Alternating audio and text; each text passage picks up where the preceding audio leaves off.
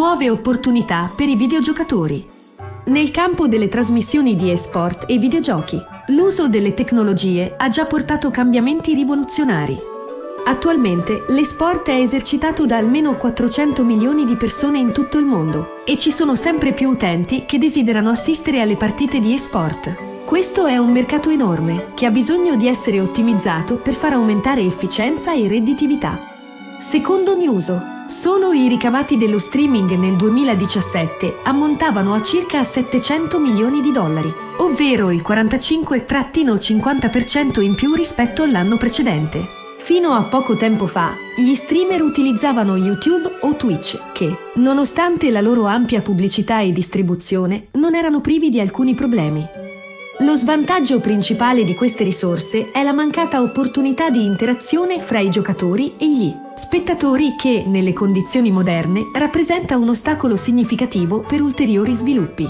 Naturalmente è possibile lasciare un messaggio in calce al video trasmesso, sia in diretta live sia registrato, ma poi serve diverso tempo per leggere e rispondere.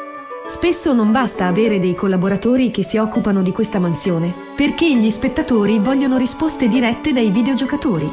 Ma questi ultimi potrebbero essere concentrati in una fase di gioco complicata, non si possono distrarre. Inoltre, per creare una diretta live servono programmi aggiuntivi, non creati dagli sviluppatori di YouTube e di Twitch. Il videogiocatore di turno potrebbe essere obbligato ad avere un monitor o un secondo PC dedicato solo per rispondere ai commenti degli spettatori. Un secondo PC connesso, inoltre, potrebbe togliere risorse alla rete, aumentando i lag in game.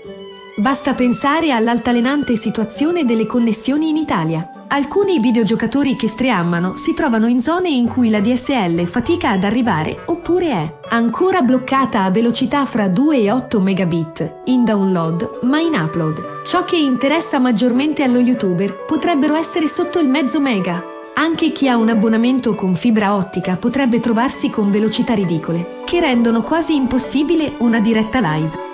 Gli organizzatori di competizioni di videogiochi e sport in streaming hanno iniziato a creare speciali siti, slegati dai servizi standard, migliorando significativamente la situazione di giocatori e spettatori.